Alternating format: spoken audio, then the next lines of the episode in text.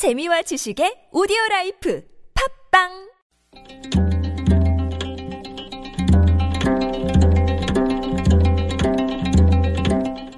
한문학자 장유승의 길에서 만난 고전 북극에 가까운 고위도 지방에서는 여름이면 밤에도 해가 지지 않는 백야 현상이 나타납니다. 흰백, 밤야, 밝은 밤이라는 말입니다. 백야 현상은 지구의 자전축이 기울어져 있기 때문에 일어나는 현상입니다. 자전축이 기울어져 있으므로 북극 지방은 항상 태양을 향하게 됩니다. 그래서 해가 지지 않는 것처럼 보이거나 해가 지더라도 금세 다시 떠오르는 것입니다. 백야 현상에 대한 기록은 옛날부터 있었습니다. 중국 역사책 신당서에 따르면 중국에서 북쪽으로 멀리 떨어진 곳에 골리간이라는 곳이 있습니다. 지금의 러시아 바이칼 호수 근처입니다.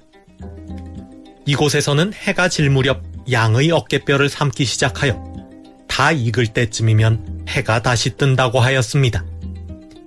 양의 어깨뼈는 살이 별로 없어서 삶는데 오랜 시간이 걸리지 않습니다.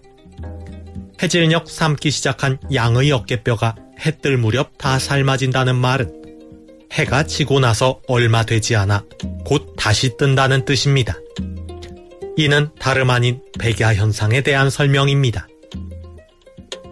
여기서 나온 고사성어가 여숙 양갑입니다. 가틀려 이글숙 양양 어깨갑 양의 어깨뼈가 금방 삶아지는 것처럼 시간이 빨리 흘러간다는 말입니다.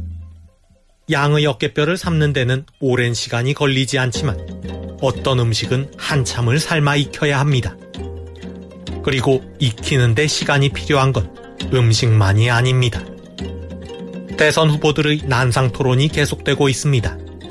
난상 토론의 난상은 익힐란 생각할 상, 음식을 푹 삶아 익히는 것처럼 깊이 생각한다는 말입니다. 그런데 주어진 시간이 많지 않아 심도 깊은 토론이 이루어지지 못하고 있습니다. 푹 삶아 익혀야 난상 토론인데 덜 익은 토론으로 후보를 제대로 평가할 수 있을지 의문입니다.